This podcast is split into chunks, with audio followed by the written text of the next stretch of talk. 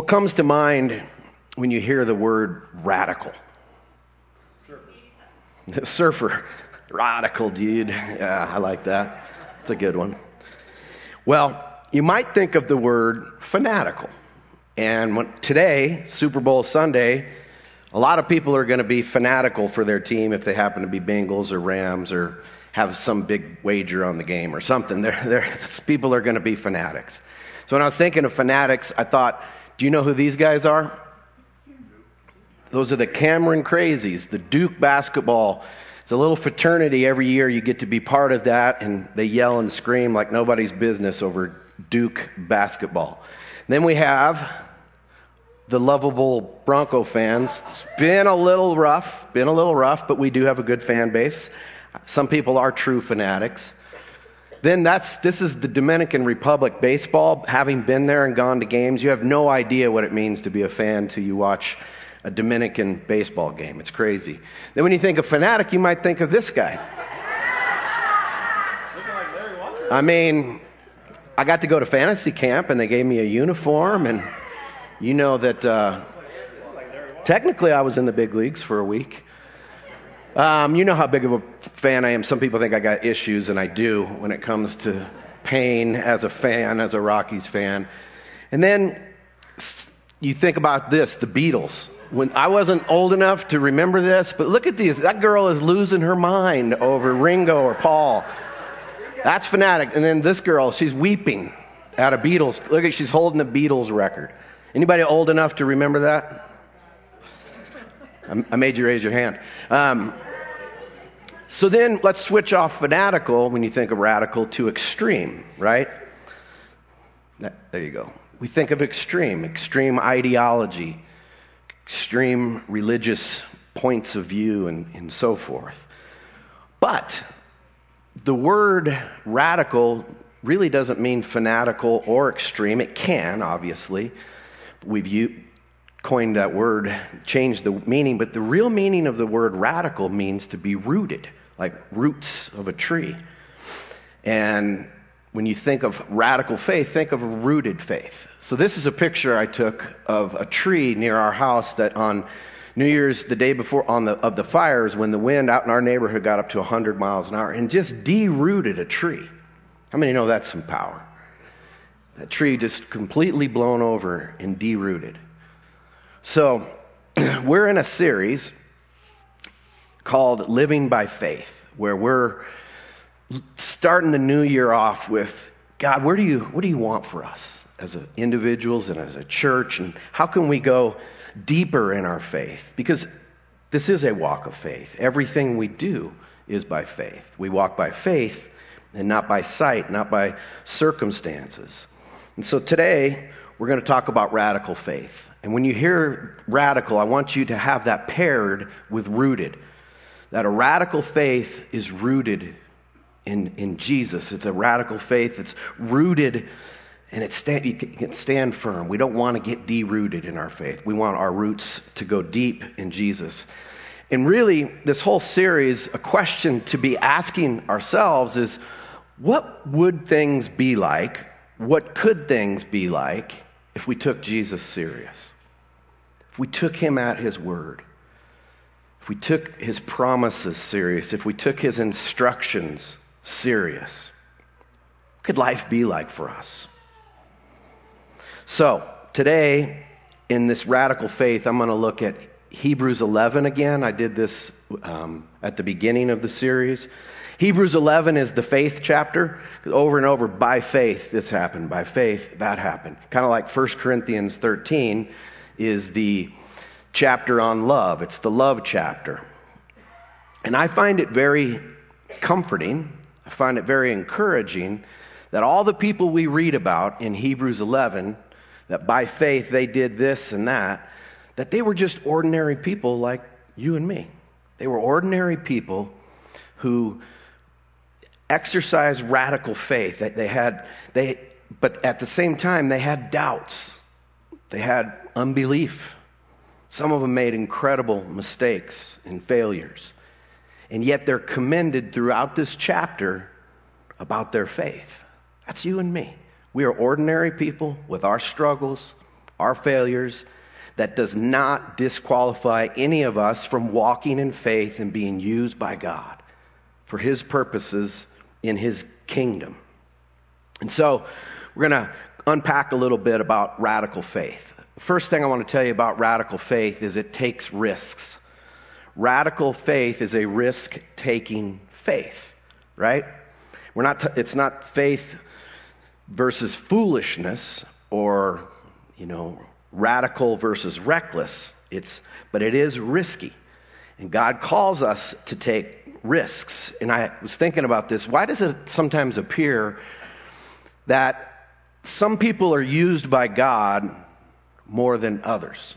I'm sure that's crossed your mind. Like, well, God, He's not going to use me. I mean, I have a boring job and a boring life, and I'm, I'm not a pastor, I'm not a missionary, I'm not. And we need to move that thinking out of our, out of our minds because the fact is, all of our lives have windows daily to exercise radical faith. And the people that appear to be more used by God than others are just people who are willing to say yes to those windows of opportunity and they step out in faith. So it's never too late to walk in faith in a greater level and in, in, in, a, in a greater way.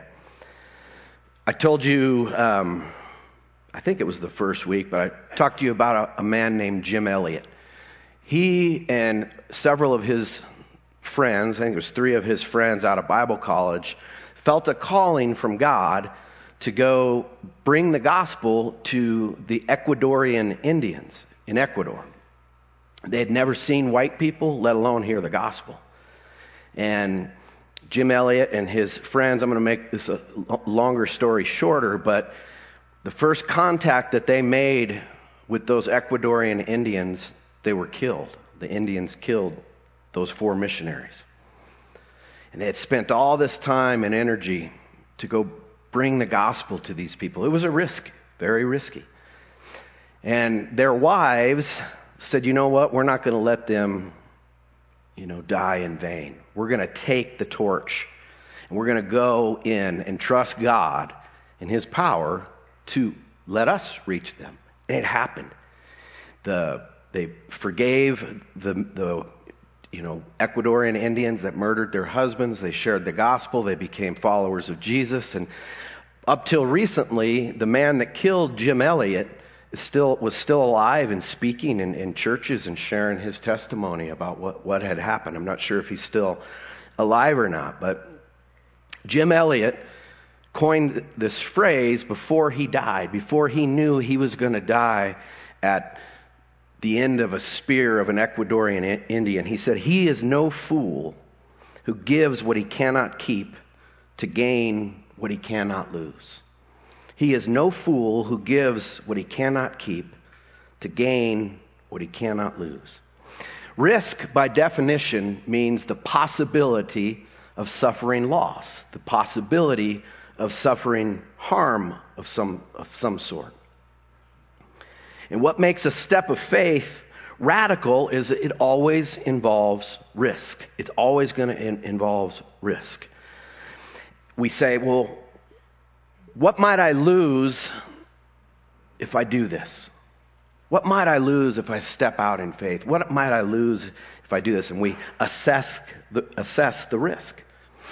But I've been trying to talk myself to changing that around. And I want to challenge you as well to not say, what might I lose if I do this, to what might I miss out on if I don't do this? What might I miss out on if I don't take a step of faith? What might I miss out on and if I don't obey Jesus and what he's asking me to do? I think that's way bigger. So there's a couple enemies of risky faith, and it's comfort, convenience, and fear If you're taking notes, comfort, convenience, and fear. And the, those words, when we think about that, you know, Joel Dennis preached a great message on this in the, a couple weeks ago on daring faith, and talking about Peter walking on the water um, with Jesus. You know, he's the only other guy in history to walk on water. And he walked on water with Jesus for a little bit. And Joel taught us that in order to walk on water with Jesus, you got to get out of the boat. And your boat represents whatever is represents convenience and comfort to you. And you don't want to leave the comforts of the boat or the convenience of, of life. And I wonder today, where's God asking you to take a risk? A risky step of faith. God's not into harming people or anything like that, but He wants us to walk in faith. Second thing about radical faith is it takes desperation. It really does. I was praying with someone this morning, and their faith for a situation was desperate. I thought, wow, timely for this, this message. There's a couple stories in the Gospel of Luke. In Luke chapter 9, there's, um, it t- says Jesus is in Galilee, and he's got this crowd around him, and they're, they're, they're rushing into him, and he's, it's just very crowded. They wanted Jesus to heal them and do a miracle. And a guy named Jairus comes to Jesus. And he says, Jesus, my daughter's really sick. He's desperate. My daughter's really sick. She's only 12. You know, would you come to my house and heal her? It says in that moment the crowds rushed in and Jairus got pushed to the side in his desperation. And in that moment, there was a woman who had an issue of blood hemorrhaging for years. She was desperate. She thought, if I could just touch his coat, touch his cloak, I'll be healed. And she reaches out in the middle of this crowd and, and grabs his garment. And Jesus says, Somebody touch me. And Peter goes, uh, Jesus, we're in a crowd of people. Of course somebody touched you. Jesus said, No power went out from me. And he looks and sees the woman, and she's kind of sheepish about it. And Jesus says, Daughter, your faith has healed you. This desperation of faith, he met her right where she was at. And then, right in that same moment, someone from Jairus, a friend of Jairus, came to him and he said, Don't bother the teacher, your daughter's gone. Think of Jairus' heart in that moment missed out just by a split second of potential healing of his daughter. He's desperate. And Jesus says, Listen, she's going to be okay. Let's go to your house. And they go to the house, and when they open the door, says, you know, Jesus brought his core group with him. He, he brought Peter, James, and John in with him. The rest of the disciples stayed out. And they walk in, and the people are grieving who wouldn't grieve the loss of a 12 year old girl, daughter? And they're weeping and grieving. And Jesus says, Don't be afraid. She's just only asleep. And it says that their grief turned to laughter. They started laughing at Jesus at what he said. They went from sobbing grief to laughing at what Jesus said. And Jesus went and raised her up. She was healed and rose from the dead and went on to live, and a miracle happened. Two stories of desperate faith. Radical faith takes desperation. One other story in Luke chapter 21. There's a Jesus and his disciples are in the area of the temple where they, people would bring their gifts, their tithes, their offerings, their money, their coins. And we're told, Luke says that, that many were bringing large sums of money. And then there was a little lady who had one little coin. They called it a widow's mite, which in our vernacular, maybe a penny. And she puts her widow's mite in the temple treasury. And Jesus saw this happen. And he turns to his disciples and he said, Those people who gave tons of money, they were given out of their abundance. They got plenty left over for them to live on. She gave everything she had out of her desperation, she put all of it into the hands of the Lord and trusted Him with everything that she had. So radical faith takes desperation. Regular faith becomes radical faith in desperation. Many of you have experienced this. Many of you are experiencing it at the moment right now. This desperation for God to, to move. Greatness comes through obstacles, but so does great faith. The obstacles that happen in our life. The third thing about radical faith is it takes God at His word. Takes God at His word. Radical faith is to say, if the Lord promised it, He's going to keep it. If the Lord says it, He's going to keep His word. And I take Him at His word. He is the ultimate promise keeper. And I don't know if you know how many amazing promises have been made by God to you.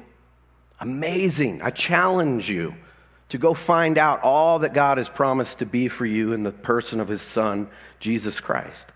Every promise is yes and amen in Jesus, we're told. So to take God at His word means I believe even when I don't see. You, you, you believe even when you don't see. That's not always easy to do. We want things to be tangible. We want to be able to see how things are going to work out. Hebrews 11:1 says faith shows the reality of what we hope for. It is the evidence of things we cannot see. I think there's a difference between being a, a professor of faith, I profess faith, and possessing faith. And we're all in, on the, in the shop with Jesus, having our faith go from, from I believe to no, I really believe. I'm building my life 100% on who He is.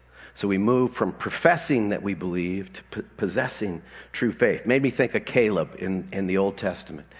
Caleb, in the book of Numbers, if you remember, God had promised to Moses and the children of Israel a land flowing with milk and honey and fruitful and, and all of that. And they had to go possess the land. They were participating in God's gift to them in this land. Just like God calls you and I to participate with Him as we exercise faith. And so Moses tells the spies to go into the land, right? Caleb and Joshua are, are, two of the spies that go into the land to check it out. Let's go see if, what it's like.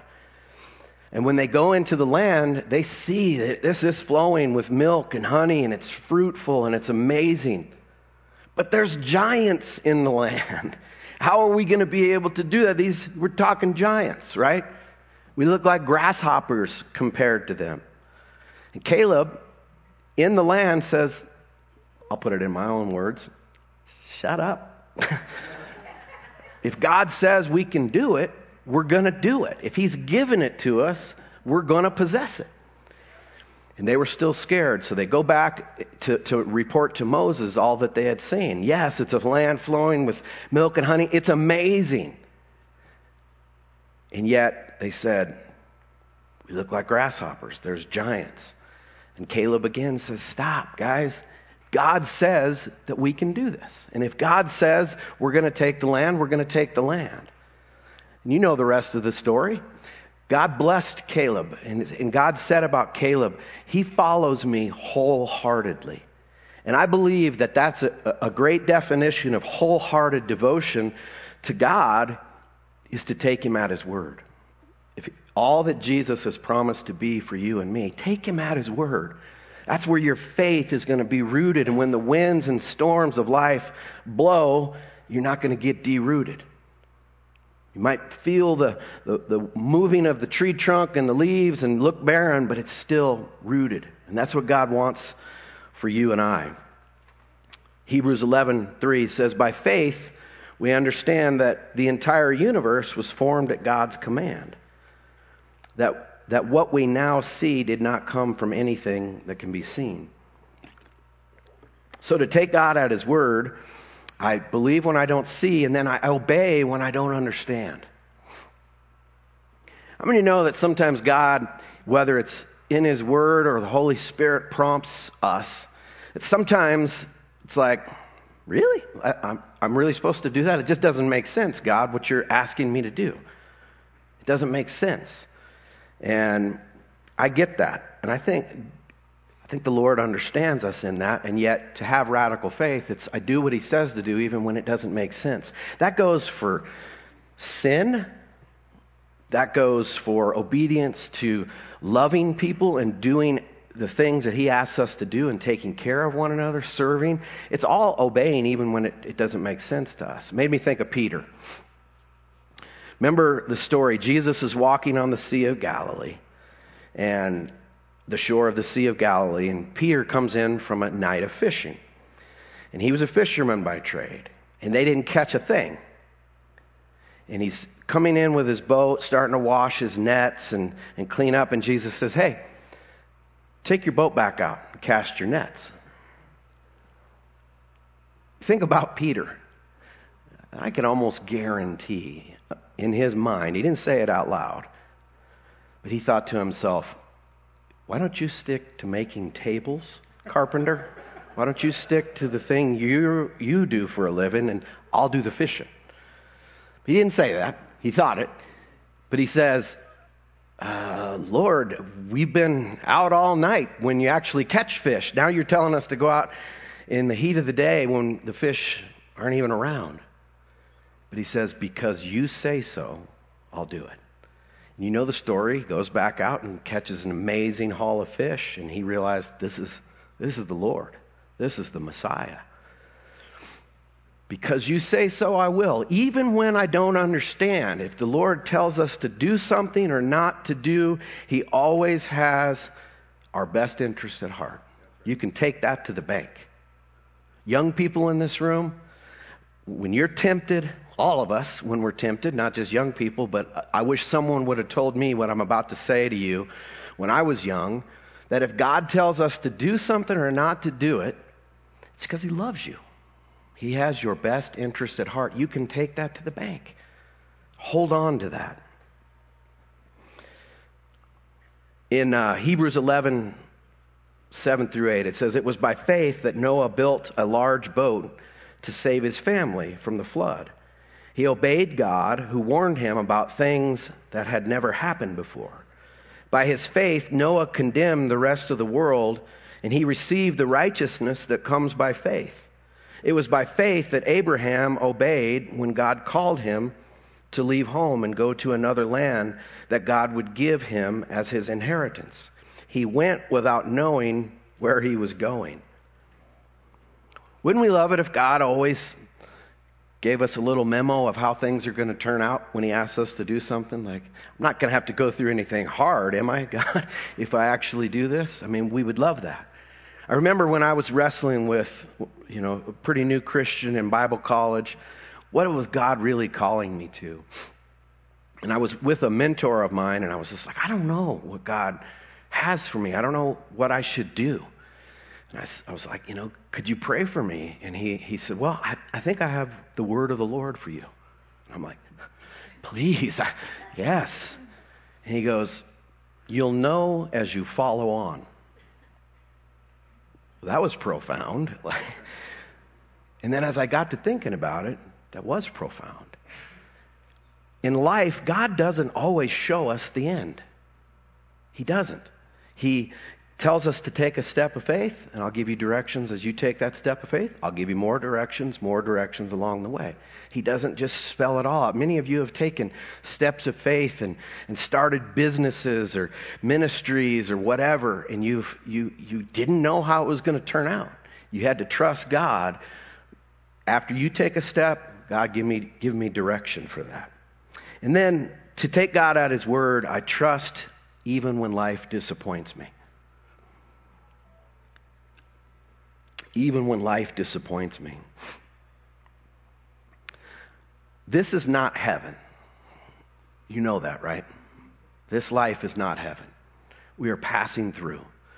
We want it so bad to be heaven because it's hard, you know, to think about passing on in, in, you know, to the world that no sin, no sorrow, no suffering, but we're not there yet. And I was thinking about this. Like, myself, my daughter, many of you probably do use sticky notes as reminders, little reminder notes. Put them on the refrigerator, put them on your desk. Um, I had to put a couple on my notes because I wanted to remember a few things. And every time you go through a disappointment, a discouragement, a difficulty, just remember it's just a sticky note telling you this ain't heaven. And we should have sticky notes all over the place that say, This ain't heaven, because it's not. We're passing through. We take God at His word even when life is disappoint, disappointing. Jesus said we were going to have disappointments in life. But take courage, He's overcome. So, how do we stir up radical faith? What, what can you and I do to be part of, of stirring up radical faith? Because fear is the enemy of faith, right? And often fear causes us not to walk in faith or we battle with our fears. And I think instead of trying to get rid of your fear, first thing I want you to write down is refocus your fear. Refocus your fear. Fear comes from the possibility of loss. And if I'm afraid of, of losing something, it, it might be because I got too much hope in what I'm afraid to lose, whether it's a person, um, a business, a job, a career, whatever. And, and our hope cannot be in something or someone that can be taken away. I think we refocus off of what I might lose and focus on what we're going to gain. I really think for all of us, man, that could be a real game changer. If instead of what, what, what might I lose if I'm generous with my money? What might I lose if I step out in faith and do what I think God? No. What are you going to gain? That's so much better that you, you know, than, than what I'm going to lose. Hebrews 11 27, it was by faith that Moses left the land of Egypt, not fearing the king's anger. He kept, he kept right on going because he kept his eyes on the one who's invisible. I think there's, there's three enemies of faith. And the first one is uncertainty. How are things going to turn out? And we don't step out because we're uncertain. That could be relationships, that could be um, doing something at church, joining a home group, whatever. I mean, we can, it could be a small thing to a big thing. I was thinking about uncertainty when my daughter Chandler was little. And it was that day that every kid goes through when they take off training wheels and you learn how to ride your bike without training wheels. How many remember that? It's a rite of passage as a dad to be able to do that and be there, there in that moment. And I remember taking off the, the training wheels and her adorable little face in this little helmet looking at me with this fear in her eyes. And she was like, Well, Dad, um, what if I crash? How, can you tell me for sure that I'm not going to crash? And I looked at that cute little face and I said, No, I cannot guarantee that you're not going to crash. But I can guarantee you're going to have way more fun without training wheels than you ever, you ever would with keeping those training wheels off, on and staying safe. She was like, okay, let's do it. And I remember got on a path near our house with her bike, and I held on to the back seat, and we started going. She had her balance, right? And all of a sudden, I'm in a little bit of a jog and getting winded. And then I did what you're supposed to do. I let go without her not, she didn't realize I had let go. She thought I was still holding on. And next thing you know, she's going on her own. And she crashed. and she got up and brushed off a few tears and, and uh, was happy. And what, the crash wasn't that bad and the uncertainty of all of it. And went on to have a great biking career as a kid through, through middle school. The, another enemy is failure. We're afraid to fail, so we don't step out in faith. But the only way you fail is to not try, right? I mean, Thomas Edison, the invented the light bulb, was asked, you know, all those times you you failed trying to invent the light bulb. He said, "No, I figured out 999 ways not to do the light bulb. That's not failure." I think that's important. And then we're afraid of people. People can be the enemy of faith. Doubters. People look at you and go, You're going to do what with your life? You're going to do this? You're going to step out in faith and do that? What? We see that and we, we worry about what others might think of us. I think of the, the prophet Elijah. In the book of Kings, Elijah, here he is on Mount Carmel and he's having a showdown with the prophets of Baal. Remember this? And the prophets of Baal would do their little trick with their idols, and God would show up and like fire came down and licked up their water offering that they had given to Baal, and all these miraculous things God was doing, to the point where Elijah's like laughing at him and mocking him and going, Where's your God? Is he in the bathroom? You know, and all of that. I think that's funny, man. And then one chapter later, Elijah runs into a, a lady named Jezebel, and she casts a few threats to him. And he ran with his tail between his legs and hid because of her little threats. Nothing even happened to him. She just threatened him. He had just seen God do all these miracles, and now he's, he's afraid because of one little threat from Jezebel. Let's don't let that happen to us. So we refocus our fear, and then, secondly, to stir up radical faith, rejuvenate your faith. You rejuvenate your faith every time you read the Bible. You rejuvenate your faith every time you pray. You rejuvenate your faith every time you're generous. You rejuvenate your faith every time we gather together. Every time you sacrifice. Every time you do something that you feel like you might be putting off that God's asking you to do and you do it, you rejuvenate your faith. Hebrews 11, 4 and 5 gives us two examples. It was by faith that Abel brought a more acceptable offering to God than Cain did. Abel's offering gave evidence that he was a righteous man, and God showed his approval of his gifts. Although Abel is long dead, he still speaks to us by his example of faith. It was by faith that Enoch was taken up to heaven without dying. He disappeared because God took him. For before he was taken up, he was known as a person who pleased God. Fascinating stuff, huh? He didn't experience death. First, look at Abel. Abel brought to God his very best. That's what you and I can take from this. In the Old Testament, we see the offering of the first fruits of your labor, of your crops, your livestock. It was, it was a way of saying, God, this is all yours anyway. And Abel brought his very best to God. And we can rejuvenate our faith as we give our very best to God our time, our talent, and our treasure. We steward his, his stuff, his gifts to us. And I know that might sound rah rah, hey, give God your very best. Well, it's true though. Sometimes rah rah is true, it can just be spoken wrong. I want to wake up every day and say, God, I want to give you my very best. And, and, every day I'm aware of how much of a failure I can be. But it's the disposition of the heart that God is always after. We are going to make mistakes, we are going to fail. It's just get back up, and follow Jesus. You fall, get back up, follow Jesus.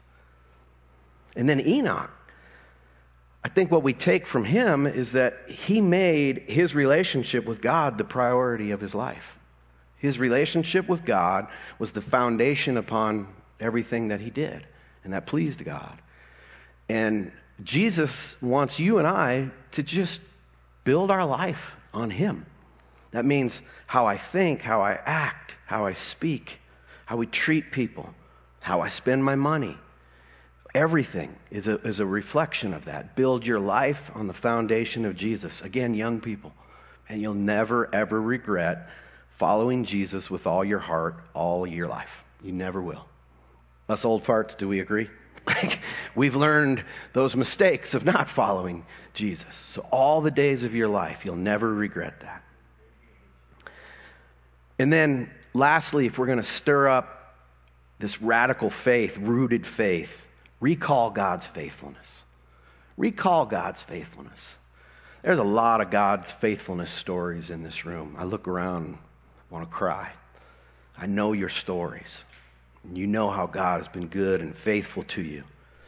There's a, in, in the, the scriptures, both old and new, we often see this statement, but God.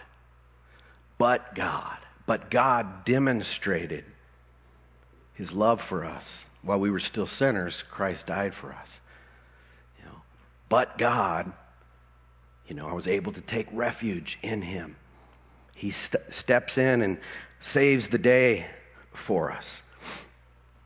In Romans 15:4, we're instructed to recall God's faithfulness as we read in the scriptures. Such things were written in the scriptures long ago to teach us.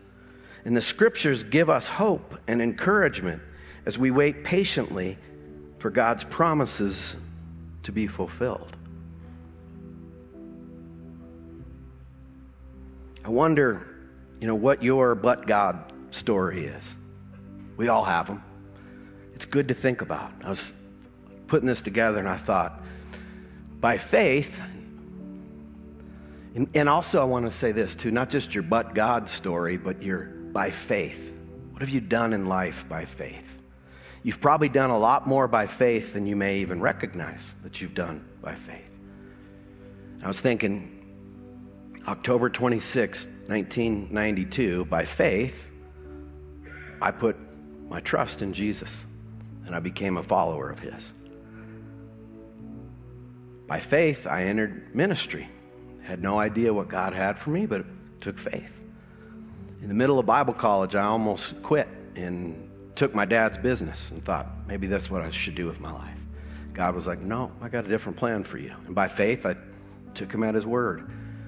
By faith, we started this church 10 years ago, right? By faith, we've come together, many of, of us, and joined together to continue on.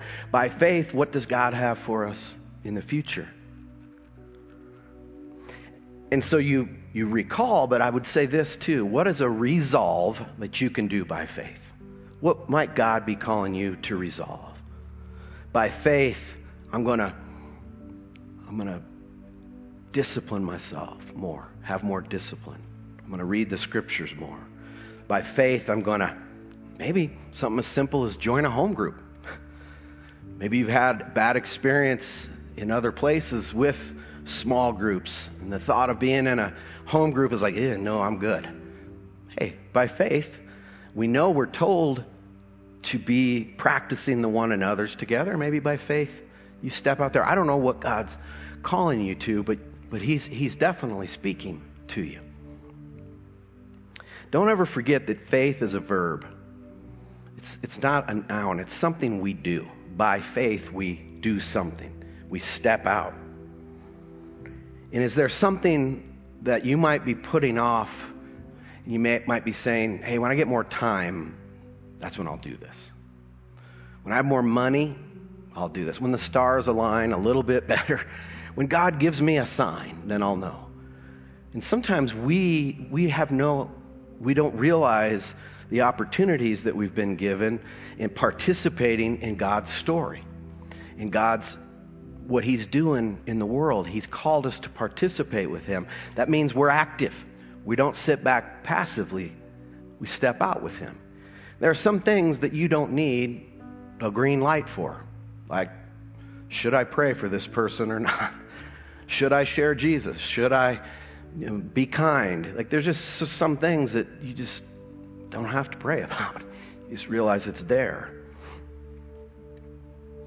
I think radical faith, stepping out, gets things started, and then God says, okay, I'm going to meet you right where you're at. Here's what I want you to do. If you'd be, be willing, close your eyes with me.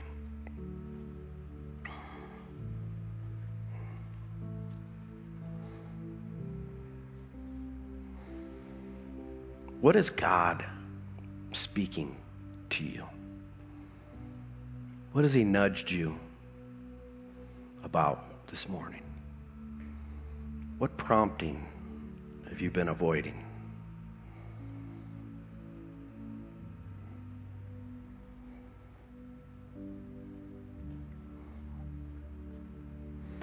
Some of it might have nothing to do with what you're going to do, but maybe it's simply receiving His love in a fresh way, is healing.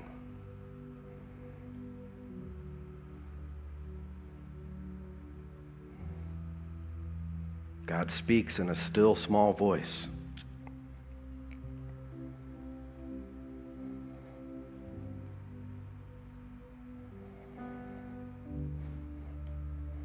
If you felt something there through our time together this morning, write it down and resolve to, by faith, do what He's asking you to do. You stand with me?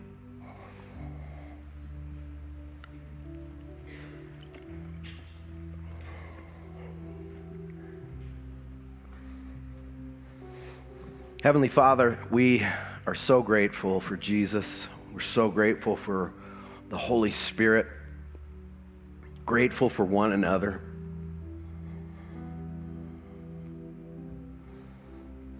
We have so many blessings in our lives, God. Help us to be thankful and mindful and generous with our lives. And Lord, take our faith and, and make it go deeper. Lord, there's some that are going through desperate times. Show yourself strong to them. Stir your peace in them, your power, your joy. Lord, we give you our guilt this morning. Lord Jesus, you hung upon a cross sacrificed your life so that we could have life and forgiveness and hope. We put our faith in what you've done for us. We reaffirm and affirm our faith in your life, your death, and your resurrection. Thank you that we have hope. Lord, we have loved ones that are hurting, that, that aren't even in this room. We pray for your healing and your touch and your power upon them.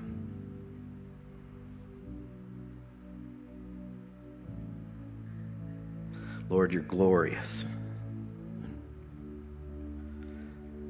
Grateful for this moment where we're tangibly sense your presence, Holy Spirit. You're moving in our midst. You're anchoring our faith deeper and deeper in Christ. Lord, let us go from here rejuvenated, refreshed, with willing hearts to look for those windows of opportunities that come daily.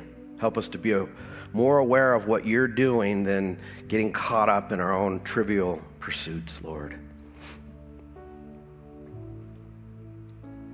We love you, God, in Jesus' name. Amen.